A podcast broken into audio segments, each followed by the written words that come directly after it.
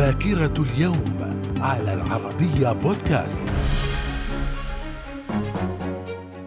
أهلا بكم ومن ذاكرة اليوم السادس عشر من أغسطس من العام 1945 الرئيس الأمريكي هاري ترومان ورئيس الوزراء البريطاني كليمنت أتلي والزعيم السوفيتي جوزيف ستالين يعلنون انتهاء الحرب العالمية الثانية. في العام 1952 المحكمة العسكرية العليا في مصر تعقد أولى جلساتها بالقاهرة منذ قيام الثورة. لمواجهة مواصلة النظر في قضية حريق القاهرة. من الذاكرة. وفي السادس عشر من أغسطس من العام 1953 انقلاب في إيران قاده رئيس الوزراء محمد مصدق أدى إلى فرار الشاه محمد رضا بهلوي إلى بغداد واستطاع ضباط مقربون منه إعادته للسلطة بعد ثلاثة أيام. في العام 1960 الإعلان عن استقلال قبرص عن المملكة المتحدة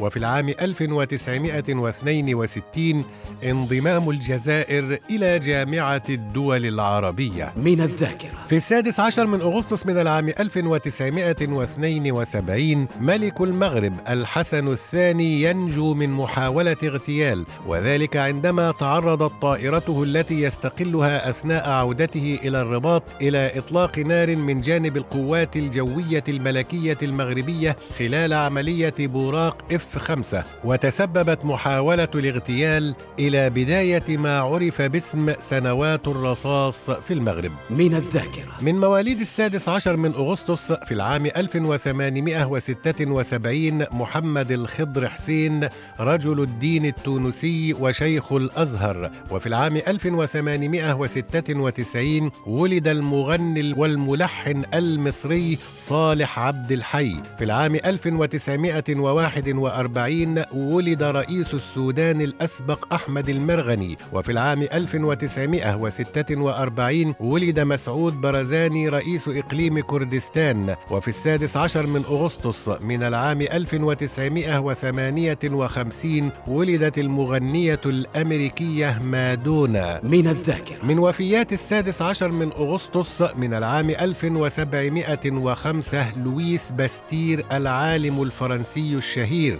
وفي العام 1977 توفي إلفيس بريسلي المغني الأمريكي. وفي العام 2003 في مثل هذا اليوم توفي عيدي أمين رئيس أوغندا الأسبق. من الذاكرة. إلى اللقاء.